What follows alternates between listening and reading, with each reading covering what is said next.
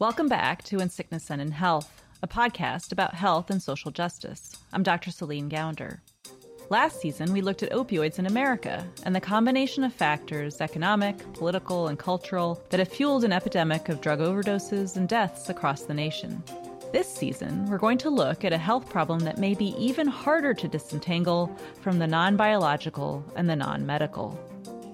There are few problems that have been as resistant to scientific solutions as this one. We're solving the problem of heart disease and heart attacks, and we're solving the problems of cancer every day. But this problem somehow stayed in a problem space by itself. It's devastating. And you might ask, why did we end up so stuck? What happened? How did we get to this position?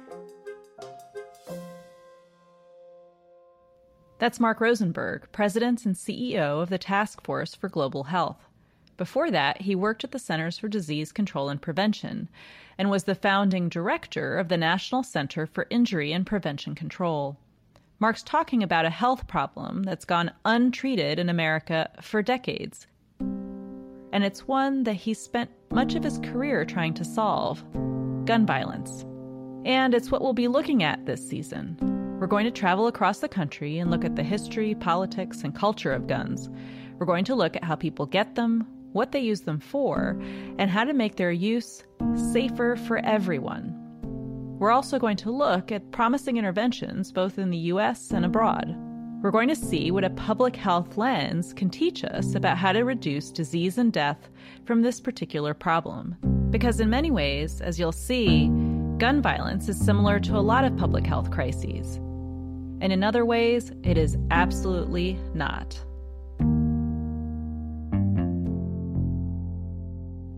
One of the things that makes gun violence so difficult to address is that it's almost impossible to study scientifically. Not because the science is too complicated, it's not. It's hard because our politics get in the way. That's what we're going to look at in this episode. The story starts with the man you heard at the top of the show, Mark Rosenberg. Mark started working at the CDC in 1983 at a time of great change for the organization. When the CDC started, it was focused on infectious diseases like smallpox, tuberculosis, and malaria. But by the second half of the 20th century, as living conditions got cleaner, less crowded, and overall better, other diseases were becoming bigger killers in America. By the early 80s, Mark and other researchers had started to realize something. It's chronic diseases like heart disease, cancer, and stroke and its injuries, both unintentional injuries like car crashes and drownings, and intentional injuries or violence like suicide and homicide. This is what people are dying from now. Bill Foege, the director of the CDC at the time, reorganized the agency around this realization, and he hired Mark to run the newly created Violence Epidemiology branch. Its beginnings were humble my office was in the sub sub basement of Building 3. It was a converted men's room. They had taken out all the urinals and toilets, but they left all the plumbing so that anytime, anywhere in the building where people flushed the toilet, we had to stop talking because you couldn't hear. In 1985, Mark's boss led a study at the National Academy of Sciences, confirming what folks at the CDC had already observed. The leading cause of death among younger Americans, those under the age of 45, wasn't disease like infection, heart attacks, or cancer. It was injury. As a result, the federal government created the National Center for Injury Prevention and Control in 1995. It was established as part of the CDC, and Mark was its first director. From the beginning, the National Center for Injury Prevention was controversial. The whole question of looking at violence was a hot potato it might seem counterintuitive. Why would studying violence be controversial? Who likes violence?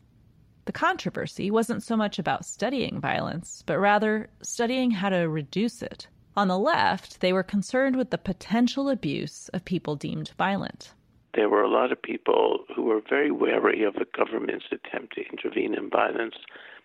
Some people saw that there was racial injustice in this or that it was directed against poor people. But it was advocates on the right who were especially upset and vocal. They were afraid that the aim of the government would be to take their guns away. And for them, guns were part of their life, part of their history, and part of their culture.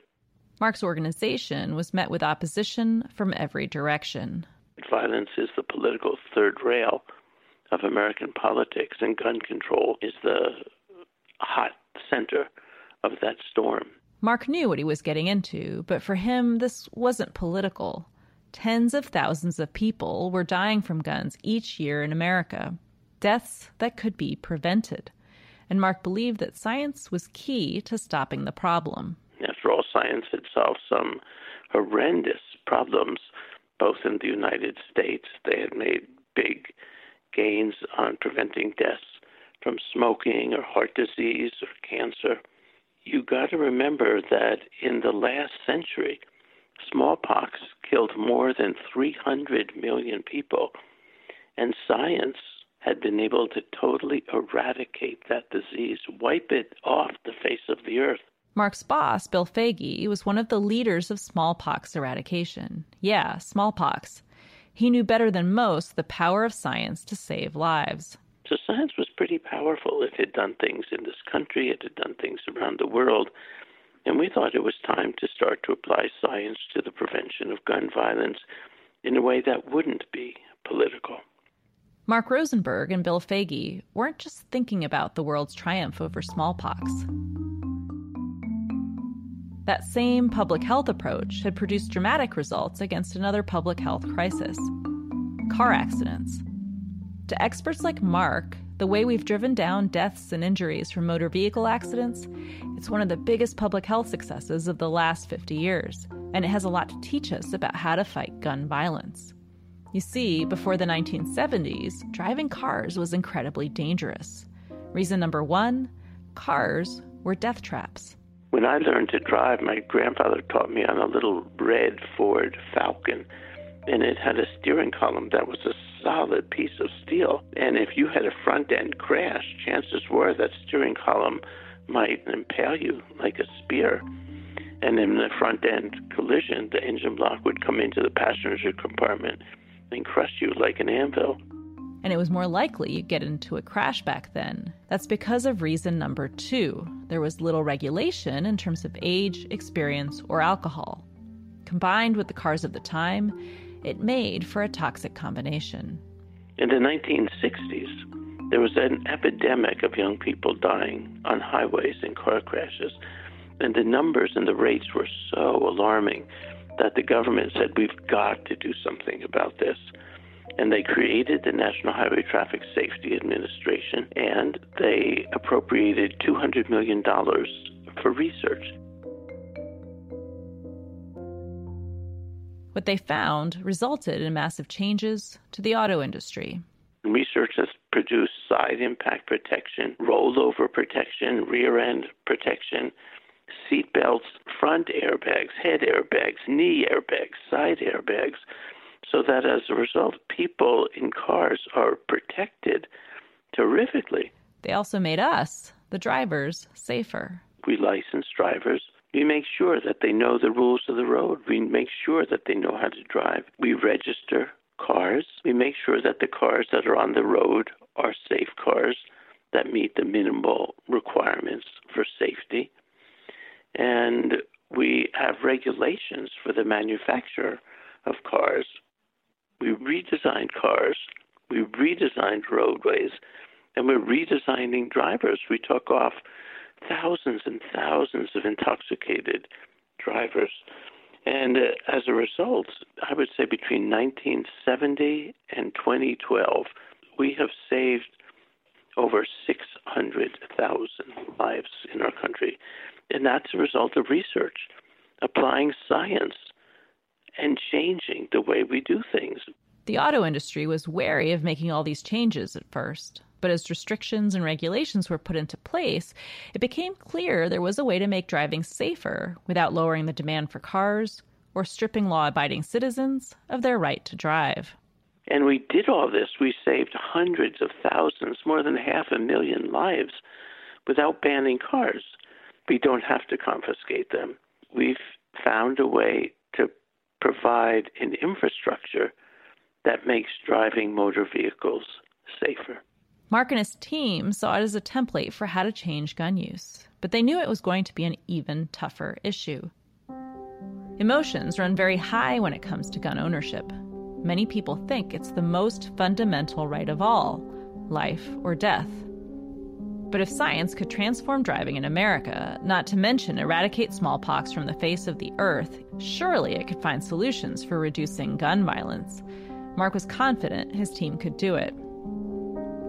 What Mark didn't expect, though, was that he wouldn't even really get the chance to try.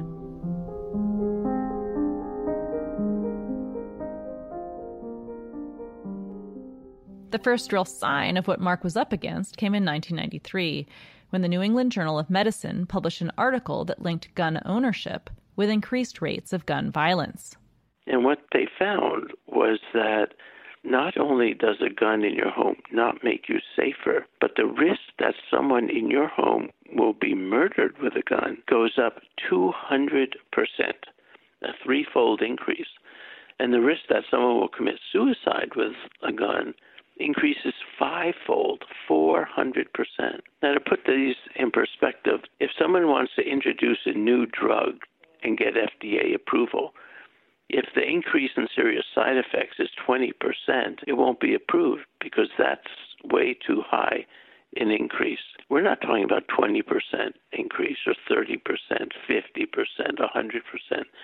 We're talking about a 200% increase in gun homicides and a 400% increase in gun suicides. It was exactly the kind of research Mark Rosenberg hoped to see more of. But to the National Rifle Association, it was a threat to their industry. And unlike Detroit's automakers, the NRA went into attack mode. They wanted to abolish the whole injury center to stop the threat, as they saw it, of this gun research. And they found the perfect attack dog.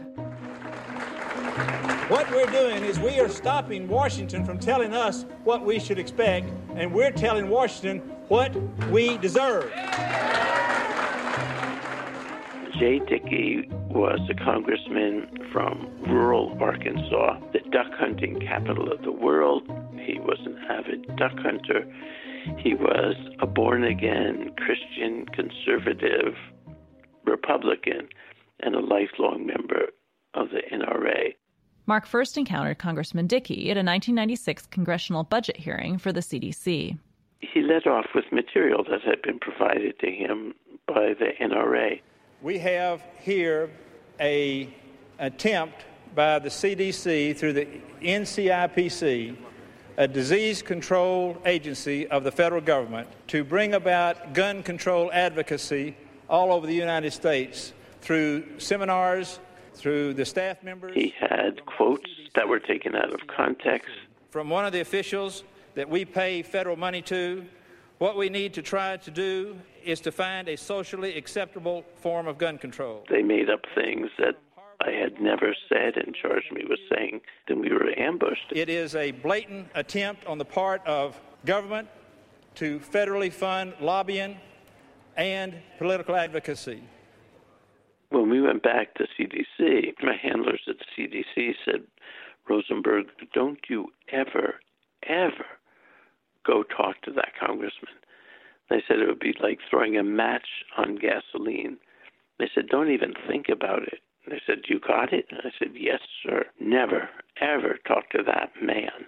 With the help of the NRA, Congress passed the Dickey Amendment, which said the CDC could not, quote, advocate or promote gun control. Technically, the CDC was still allowed to study gun violence, but there was a catch. What if that research showed that restricting or regulating guns would reduce gun violence and save lives? Would that research be promoting gun control? In practice, the Dickey Amendment had a chilling effect on scientists across the country. It said to them, if you do research in this field, we in Congress can come after you. We can write a letter to your boss, whether your boss is a department chair in an academic institution or the president of the university or whether you're in a government agency, we can write to the director of CDC or the secretary of HHS. And if you do this research, we will write to them and tell them that you are lobbying for gun control, something that is explicitly prohibited.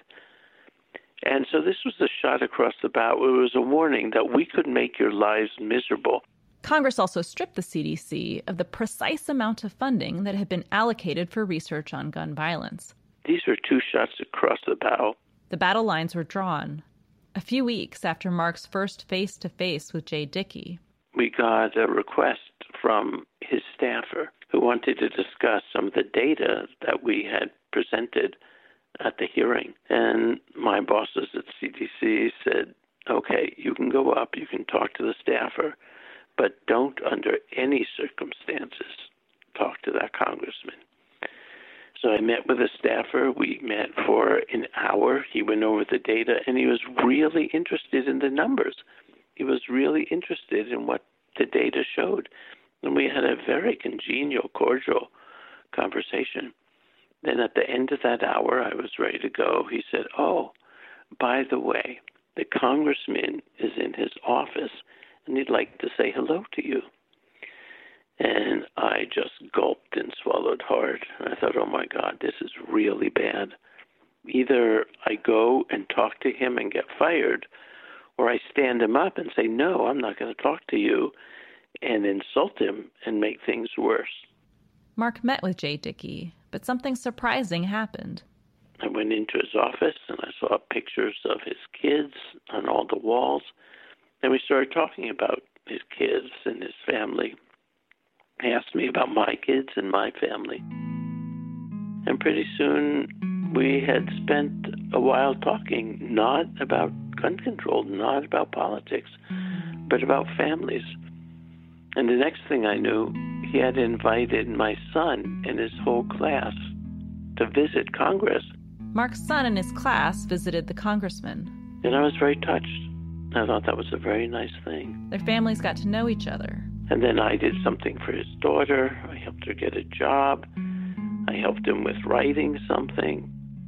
We talked again. We talked again. And over time, this Southern conservative, arch Republican, lifelong NRA member, born again Christian, became friends with this curly haired liberal Jewish kid from the Northeast, uh, someone that Jay thought was overeducated. And he didn't say it as a compliment. And though we had started as arch enemies, I mean, really total enemies, kind of locked in this mortal combat, we started to understand each other, start to like each other, and we learn from each other. Eventually, they did start talking about the issues that first brought them together. And that's when something really surprising happened. They started to change each other's minds. Jay Dickey came to appreciate the effect public health research had on reducing automobile accidents and deaths, and he saw its potential to save lives from gun violence. And as for Mark, Jay helped me see very clearly that we needed to let people know we were going to find ways to keep guns out of the hands of convicted felons, but let them stay in the hands of law abiding American citizens. Jay made it very clear that what we were really searching for were that set of interventions that would both reduce gun violence and protect gun rights. Jay Dickey and Mark Rosenberg's opinions evolved, while the NRA's stance only hardened, and the Dickey Amendment and the shrinking of the CDC's budget for research on gun violence made studying the problem really, really hard. The Dickey Amendment and reducing the budget were so effective that after 1999, when David Satcher left, and when I left CDC, the research on gun violence fell by more than 90%. And as a result, we don't know the answers to these basic questions about what works and what doesn't, what's safe and effective, and what isn't. For Mark, the final blow came in 1999. I was fired. I was the person most closely identified with the gun violence research. Mark's firing had the effect his opponents hoped. It sent a sign to others interested in the issue that this work could cost you your job. And for me personally, it was very, very painful. If you devote so much time, if you take so much time away from your family and your children to do what you think is an important job to protect people, and then you're fired in a way that was both embarrassing and humiliating, was really an awful, awful experience. In 2012, Mark Rosenberg and Jay Dickey co wrote an op ed in the Washington Post advocating for the kind of research Mark had been hired to do at the CDC decades ago. In it, they laid out the type of work they thought needed to be done. As Mark explains, that research boils down to asking four main questions. The first question was What's the problem? How many people are killed? Where? When? Who are they? Under what circumstances? What's the relationship between the victim and the perpetrator? But what's the problem was the first question we started to ask. The second question was what are the causes? What's the role of drugs? What's the role of alcohol? What's the role of mental illness? What's the role of domestic violence? What's the role of gangs, of robbery, of easy access to weapons? The third question we thought to ask is what works? What works to prevent these deaths? It requires rigorous evaluation because you can't figure out in your head if something is going to work or not. And then the fourth question we asked was once you have an intervention that works, how do you apply it? How do you implement those things that work into policy and laws? So we said, let's use the same type of research. Let's ask the same public health questions for gun violence. And if we start to compile the research, we'll be able to save as many lives, or maybe more, than we save from motor vehicle crashes.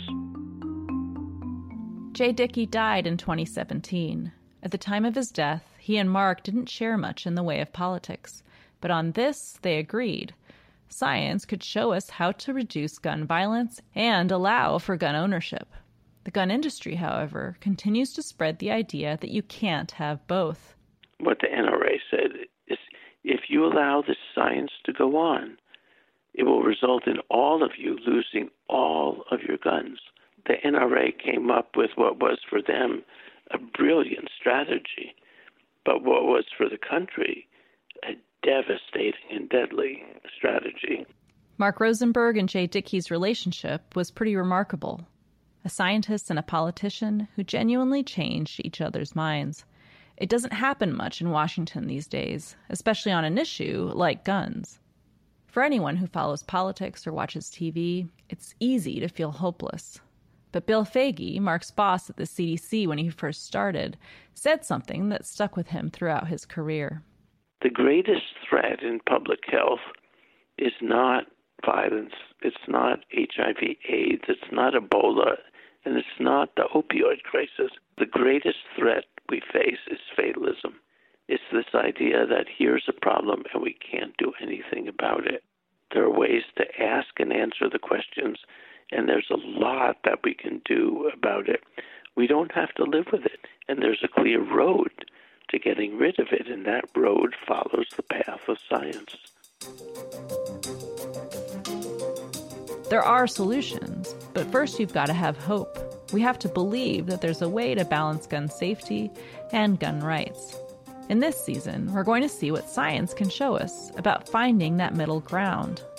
We'll start by looking at the history of guns in America and the different forms gun ownership can take today. We'll explore how race, gender, culture, and geography relate. We'll also look at novel ideas for reducing gun violence. We'll start with one of the most complicated and seemingly least medical aspects of this crisis our culture. Next time on In Sickness and in Health. Today's episode of In Sickness and in Health was produced by Dan Richards and me. Our theme music is by Alan Vest. You can learn more about this podcast and how to engage with us on social media at In Sickness and in Health podcast.com. That's In Sickness and in Health podcast.com. If you like what you hear, please leave us a review on Apple Podcasts. It helps more people find out about the show. I'm Dr. Celine Gounder.